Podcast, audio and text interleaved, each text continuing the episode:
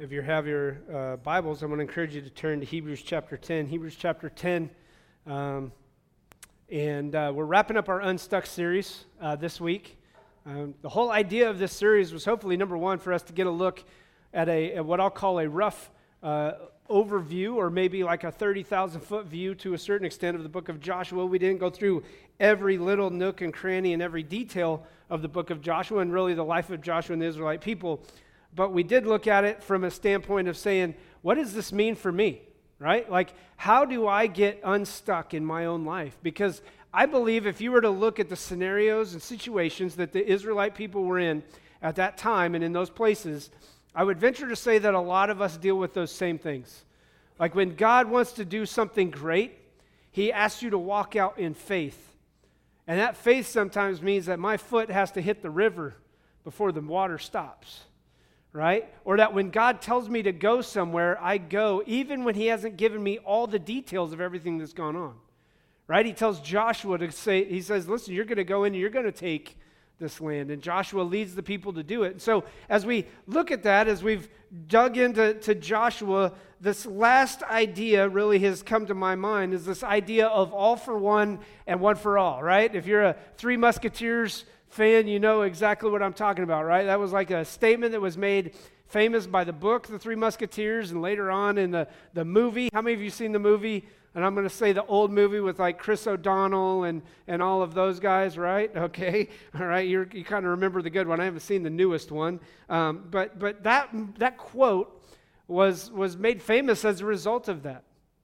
But I want you to think of it this way, all for one and one for all. I think of it in the light of this, that we're all for one. In other words, we're all for Jesus, right? And Jesus was one for all. In other words, he paid the ultimate price, the ultimate sacrifice. He paid the provision that none of us could pay in his death, burial, and resurrection, or in his death on the cross for the sacrifice for our sins. But I also want you to think of it this way. I want us to think about all of us together for one. In other words, that we all come together for one at any point in time within the body of Christ. One within the church.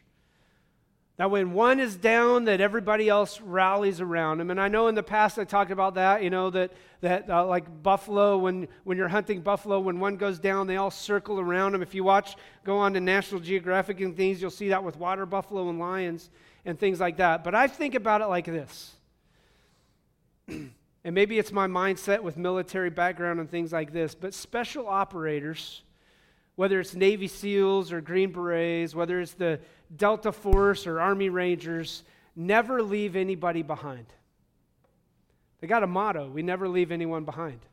That we go to great lengths to make sure that people are not left behind, that they're not overrun, that even when they suffer the gravest of injuries that lead to their obvious death, that they never leave a brother behind. And I want us to think about it this way, that is our role as a church and our goal as a church to always be there for each other. Number one, for maturity, that we grow together, that we learn to grow in discipleship and maturity as believers together. But number two, that when Satan attacks, not if, but when Satan attacks, that we are able to rally around each other, help each other out, and build each other up. So, I believe it's one of the most important concepts that we have to remember in being a Christian is not a call to do things by yourself. Like, you even think about going old school, Lone Ranger in Tonto. Lone Ranger, even though he was called the Lone Ranger, was never by himself because he always had who? Tonto. Right? And yet so many people walk through life with this mentality of, I got it, I can do it. I'm good. Matter of fact, I've even heard statements from people who say, listen, I don't need the church. I got Jesus and I'm good. And I think you set yourself up for grave danger when you approach life in those ways. Because I believe it's not a matter of if, but when you're going to need others in your life to help you out. See, I believe the church accomplishes great things together, but apart we can't accomplish everything that God wants for us to do. There is something in Scripture that I believe screams at us to say, listen, you can't walk through life alone. So if you have your Bibles, turn to Hebrews chapter 10, Hebrews chapter 10. We're going to reference back to Joshua on a couple occasions to remind you of what's going on. But Hebrews chapter 10, we're going to start in verse 19. If you don't have your Bibles, you can follow along. And can I make a plug just for some of us? And I know, like, we got today's world, we've got our Bibles on our phone and things like that. But I want to challenge you over the next year to start to carry a Bible with you to church. And I'm going to challenge you even in a greater way, because I think everybody needs this in some way, shape, or form. I believe that you should have some sort of a journal that you bring with you. And I'm not talking about my words being the words that you're like, oh, you know. Well, I always look and say, hey, it's nice to go back and hear the sermons or to go over the sermons that I've heard or had preached to myself. But I want you to see what God does, I believe, as you begin to use His Word beyond your phone. I'm not saying the phones are not useful, all right? But to begin to also take notes and engage God's Word in a greater way. So Hebrews chapter 9, chapter 10, starting in verse 19. Listen to what he says. Therefore, brothers, since we have confidence to enter the most holy place by the blood of Jesus, by a new and living way opened up for us through the curtain, that is his body. And since we have a great priest over the house of God, let us draw near to God. Everybody say draw near. All right? Let us draw near to God with a sincere heart, in full assurance of faith, having our hearts sprinkled to cleanse us from the guilty conscience, and having our bodies washed with pure water. Let us hold unswervingly to the hope we profess, for he who promised is faithful. And let us consider how we may spur one another on toward love and good deeds. Let us not give up meeting together, as some are in the habit of doing, but let us encourage one another, and all the more as you see the day approaching. See, one of the key concepts throughout Scripture, and I believe in the Old Testament as well as the New Testament, is this. It's this idea of the power of together, right? It's the idea of teamwork. Matter of fact, as I think about this, we've had a lot of conversations over football and things like this recently. I'm reminded of this idea of the power of teamwork. Anybody remember the Baltimore Ravens Super Bowl run? Yeah, some of you do, some of you don't, all right? For those of you who do, you will remember that the Baltimore Ravens were very unimpressive offensively. Like, they didn't put up a lot of numbers. They didn't put up a lot of statistics. Offensively, they were mediocre at best. The issue was that Baltimore Ravens' defense was through the roof outstanding. In other words, Baltimore just had to roughly put up about 13 points a game in football in order to win the games, because they weren't allowing much beyond that. And while we look at that and we go, oh, that's great, I want us to think about the power of teamwork, because without good offense and defense, we're not able to succeed as we move forward. And I believe that God wants us to live to a certain extent on the offensive. In other words, that we're taking the gospel to our neighbors. We're going to live not in fear. We're going to be moving forward. We're going to press on. We're going to press forward. We want to score. We want to score big. We want to do things for God's kingdom. But we also, listen, have to be on the defensive. We have to be ready for every attack and every battle that Satan wants to wage against us within the body of Christ. We have to understand that he is going to work as best he can to mislead, to confuse, and to lead us in the wrong direction. And so, as we jump into this, Hebrews chapter 10, I want us to think about that, the power of together, this all for one and one for all idea, what that means in our lives. John chapter 15 verse 5 says, I am the vine and you are the branches. If you remain in me, you will bear much fruit, but apart from me, you can do nothing. And so it's important that we remain in the Lord, that we remain connected to Jesus, the author and perfecter of our faith. But at the same time, I believe it's important that we connect within the body of Christ, that we build relationships with others, that we can come together, because apart from Jesus, we can do nothing. But as you read John chapter 15, he basically says this, that every vine that remains connected, or every branch that remains connected to the vine, produces fruit. And I don't know about you, but when I've seen trees, when I've got one tree or one branch of a tree that's producing fruit and everything else isn't, there's a problem, right? Like, we got a tree in our neighborhood that it's all dead growing up. And there's one little tiny, and I mean, this is about a 20-foot tree. There's one branch at the bottom, probably about 6 feet up off the ground, that's shooting out. And that's green. And everything else looks terrible. Now, I don't know about you, but if that tree was in my yard, that sucker would be down. It's hideous. It's ugly, right? But that is oftentimes the way we want to look at what's going on, because we've got branches that are connected to the vine that are producing fruit, and then there are some within the body because of a lack of maturity. You haven't connected. You're not connected to Jesus, let alone the body, and as a result, you're not bearing much fruit. See, apart we can do nothing, but with God, all things are possible. I want to remind you of a couple things from Joshua. In Joshua chapter 3, the people are to consecrate themselves together, everyone. All the people consecrate themselves. So there's this together idea on holiness. Joshua chapter 4, the whole nation crosses the Jordan River together. Remember, as the priest led the way, it says all of the people crossed, and then the priest came across, and then the river started flowing again. Then in Joshua chapter 5, the whole nation is circumcised. So during the 40 years in the wilderness, there was no circumcision going on for 40 years. And then all of a sudden they crossed the Jordan. And after they cross the Jordan, he says, listen, I want you guys to circumcise all of those new males, all the people who have been born after you're wandering in the wilderness. In Joshua chapter 6, the whole nation marched exactly how the Lord wanted them to do, right? One time around the city for the first 6 days, and on the seventh day, they marched around seven times. And listen, it was everybody, the whole nation. So that carries on this idea of the power together. In Joshua chapter 6, the whole nation marches, right? We get that idea. They do it. They follow the directions the Lord gives. Joshua chapter 7, Israel is defeated as a result of sin. And listen, it was the sin of one individual, remember? One family, one person. That was it. Joshua chapter 8, Israel is victorious. If you don't see this picture, what I want you to see is this, that the power of together.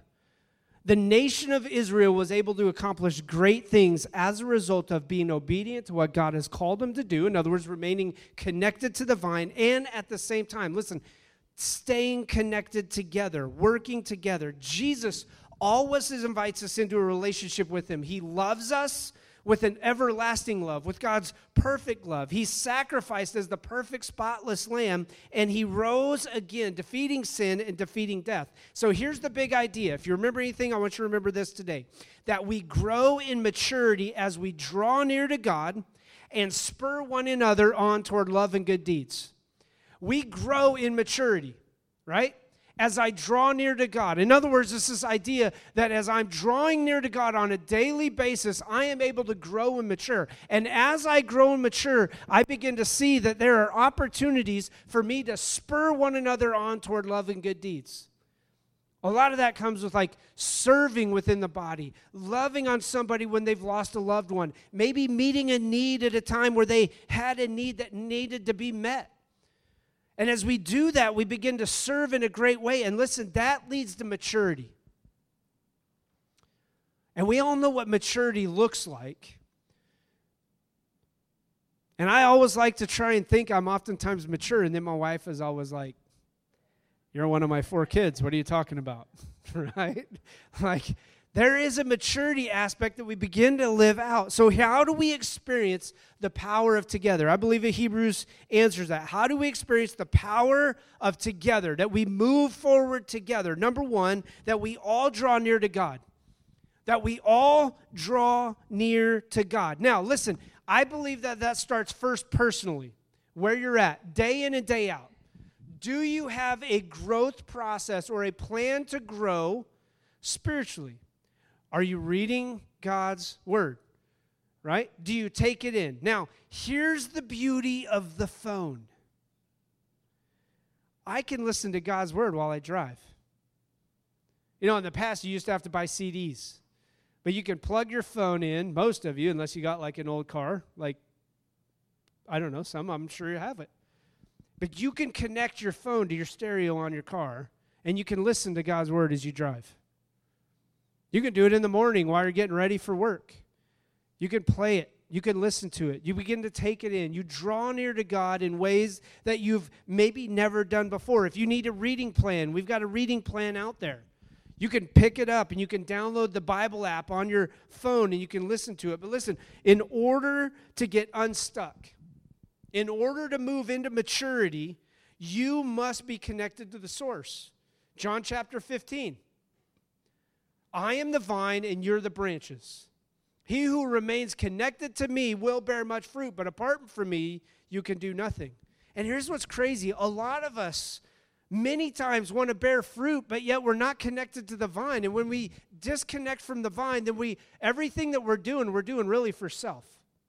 We're not doing it for God. We're not doing it to grow and mature. We're not doing it to necessarily grow stronger in Him. We're doing it so that maybe we can get a name for ourselves, or maybe we can look good to the neighbor. See, God is already, listen, God is already pursuing you. Matter of fact, the Bible says He's near to you. In other words, God is constantly pursuing you, walking, pursuing. And here's what the Bible says there. It says, you draw near to God. In other words, it carries this idea, you just turn around. You turn from what you're doing, you turn around and you draw near to Him because He's already pursuing you. He's already near. Psalm chapter 34, it says he's close or near to the brokenhearted. So He's already in the pursuit process, and Jesus has been doing this from the get-go. So we've got to draw near to God. And listen, here's the reality. No branch can bear fruit by itself. No branch. You cannot do it apart from God. If you don't draw near to God on your own, you're not going to bear fruit that is in keeping with repentance. You're not going to bear fruit in what it means to be a mature spiritual believer. Instead, you're going to bear fruit that goes the opposite direction, or you're not going to bear fruit that's beneficial. It's going to be rotten. And so we draw near to God, and as we draw near to God, He's already drawing near to us.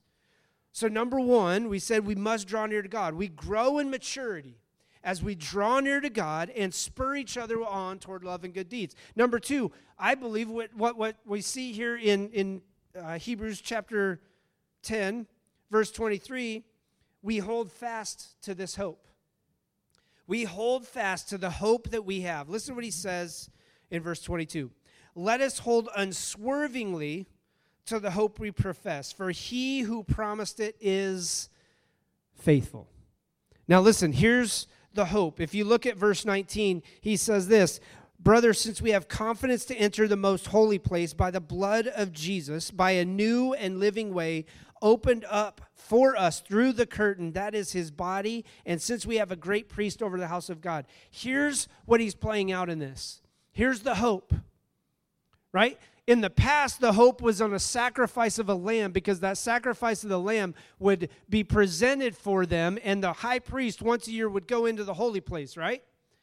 The high priest would take the sacrifice, he would go into the holy of holies, and he would present those sacrifices, and they'd come out, and everything was good. Listen, Jesus enters that holy of holies place, and He is the one, so we no longer have to go through this curtain. That's the hope. See, the hope is locked up in Jesus. He is our firm foundation. Just what we just talked about. He's the way maker. He's the miracle worker. He's the promise keeper. All throughout Scripture, He lives out and He plays out these promises all the way. See, growth within the body is a priority. Growth within the body is a priority.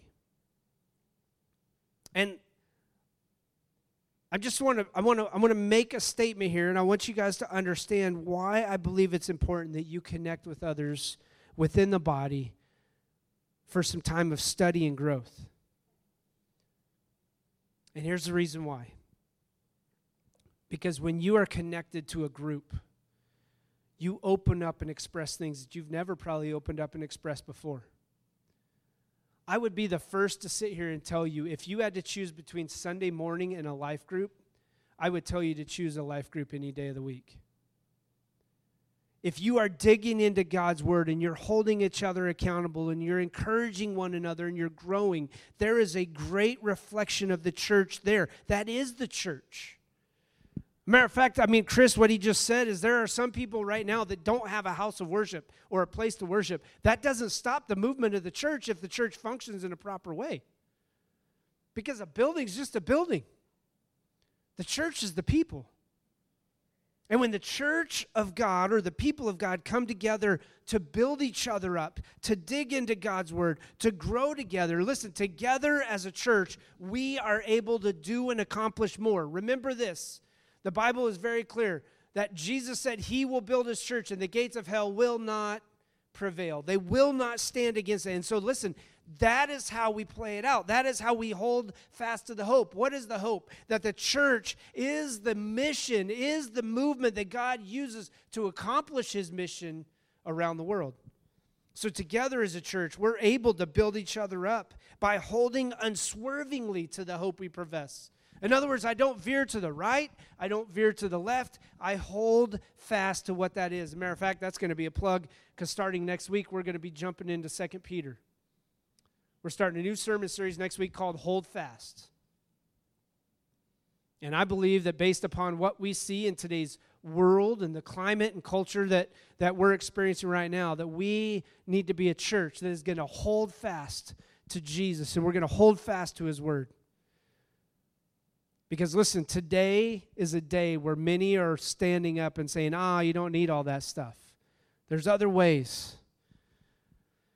So we hold fast with great hope. Do you understand that God put us here? Listen, God put you and I here to help make each other stronger, to build each other up, to encourage each other, to challenge each other, to hold each other accountable.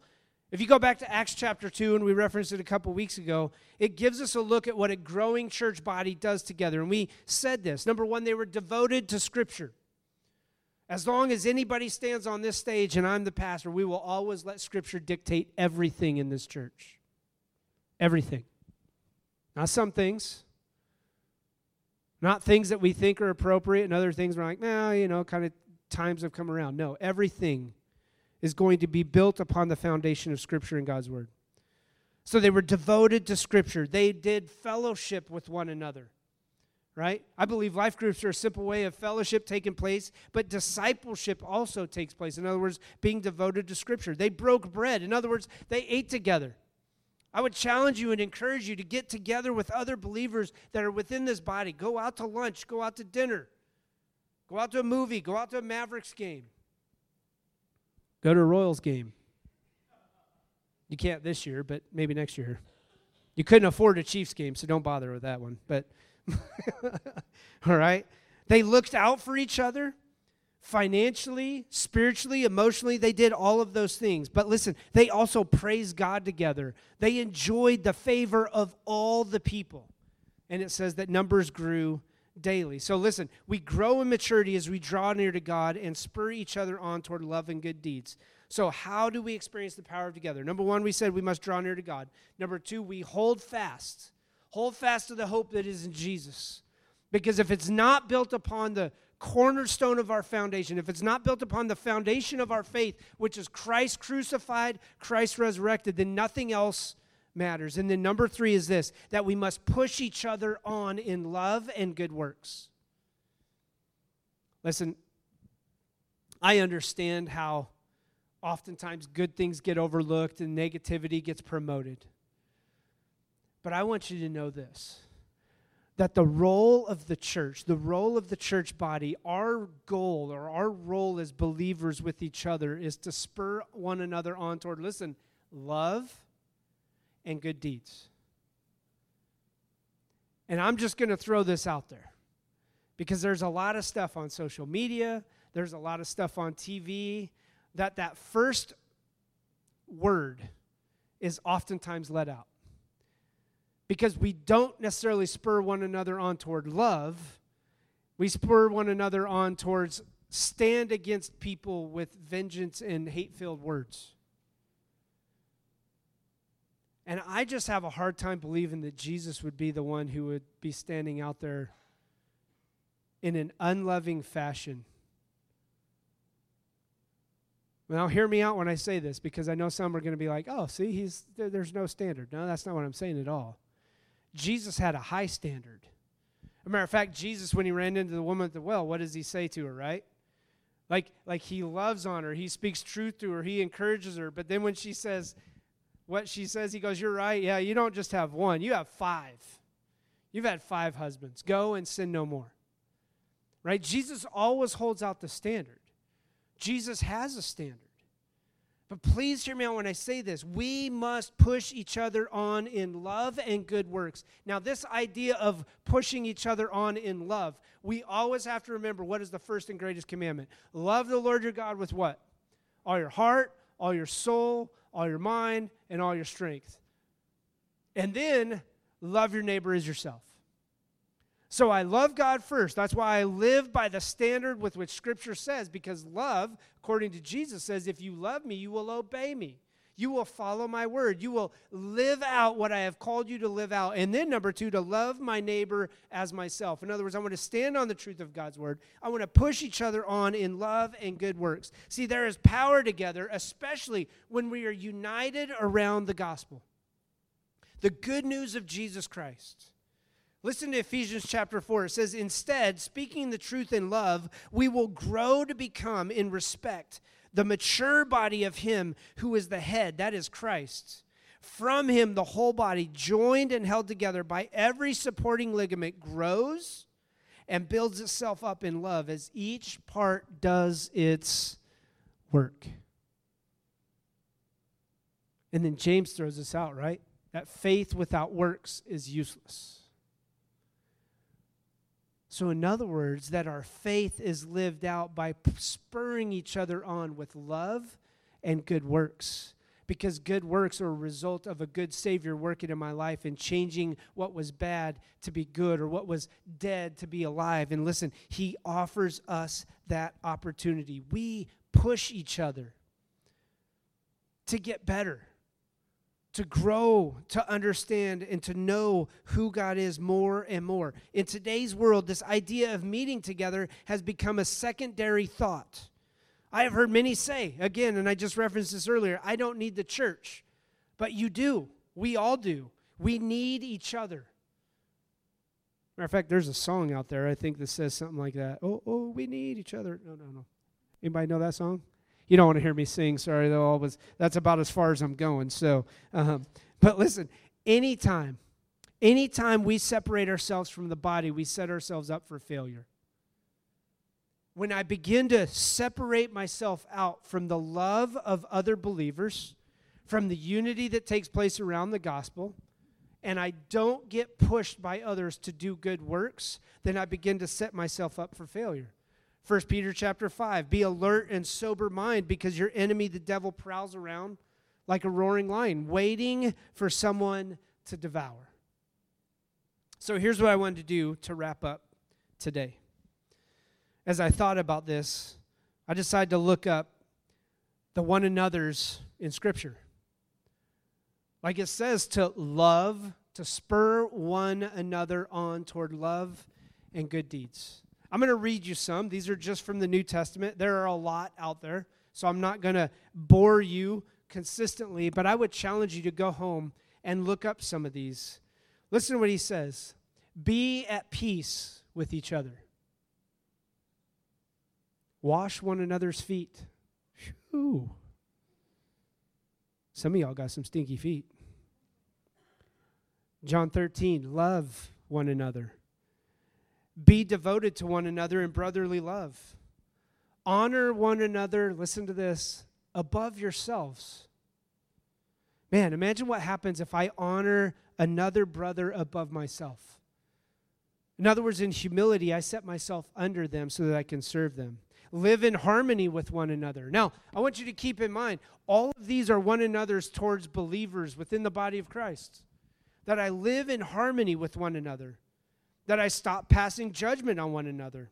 I accept one another then, just as Christ Jesus accepted you. Romans 15 says, instruct one another. Now, here's one everybody's going to love. Greet one another with a holy kiss. By the way, that's in there twice, because we get it in Romans, and then we see it. So that's Paul. And then we see it from Peter later on when he says, greet one another with a kiss of love. I don't know about you, that would kind of be weird. You guys come in on Sunday morning and start kissing each other on the cheek or something and be like. When you come together, eat, but wait for each other. Have equal concern for each other. Greet one another again with a holy kiss. Serve one another in love. Carry one another's burdens. Be patient, bearing with one another in love. Be kind and compassionate to one another. Forgive each other. Speak to one another with psalms, hymns, and spiritual songs. Submit to one another out of reverence for Christ. Teach one another. Do not lie to each other. Bear each other's burdens. Forgive whatever grievances you may have against one another. Encourage one another. Build each other up. Encourage one another daily. Listen to Hebrews chapter 10. We just talked about it. Spur one another on toward love and good deeds. Do not slander one another. Do not grumble against each other. Confess your sins to each other. Pray for each other. Love one another deeply. From the heart, live in harmony with one another, offer hospitality to one another without grumbling. And we could go on because I took out a lot of these just love one another's. Like just in the New Testament, there's almost 60 of them that I could find. I didn't even look at the Old Testament. But I want you to think about this. And here's the challenge. And I know we oftentimes get bogged down in what goes on, but listen, it is important for us to know each other within the body. I'm not saying you're going to know everybody, and that's the thing. As the church grows, you're not going to know necessarily everybody, but you have relationships within the body so that you can build each other up. You can share the burdens and the griefs and the problems that you have, that you can strengthen and encourage each other, that you can love one another, that you can be in a humility to serve others and keep them above you. I believe that's the true litmus test for a church that is maturing, is a church that says, all for one and one for all. That we do it all for Jesus. And Jesus did it all for us. But we come around and we say that we do it all for each other. That together, we want to accomplish great things because God wants to do great things, immeasurable and unimaginable things that we can never even begin to ask or imagine. Let's pray. Father, you know all things. You know the state of our hearts. You know the difficulties that we have struggled with. You know the heartache maybe that we are coming in. God, you know the pain and the burdens that we are trying to bear, maybe even some of us on our own, because we've been too afraid to share, too worried about what others may think.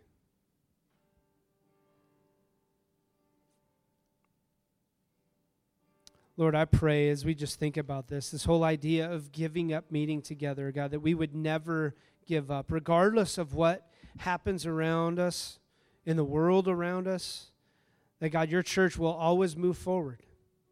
That yes, we've got to be on the defensive because we know our enemy prowls around looking for those to devour.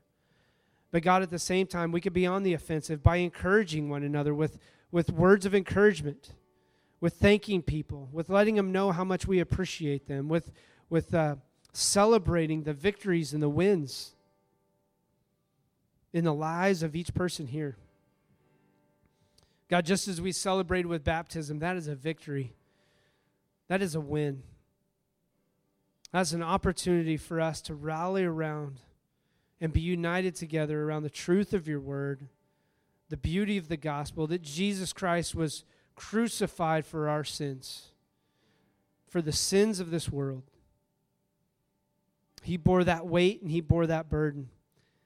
But we thank you for the fact that he did not stay dead. He did not remain dead, but he rose again and he offers life. He defeats sin, he defeated death, and he offers us a life and life more abundantly, with which we can walk in obedience, that we can spur one another on toward love and good deeds because we know we're all in the same situation. So Lord, today I pray that we would be a church that is externally focused, but yet at the same time that we focus internally, that we can build each other up, that we can encourage each other as long as it is called today. It's in Jesus' name I pray. Amen.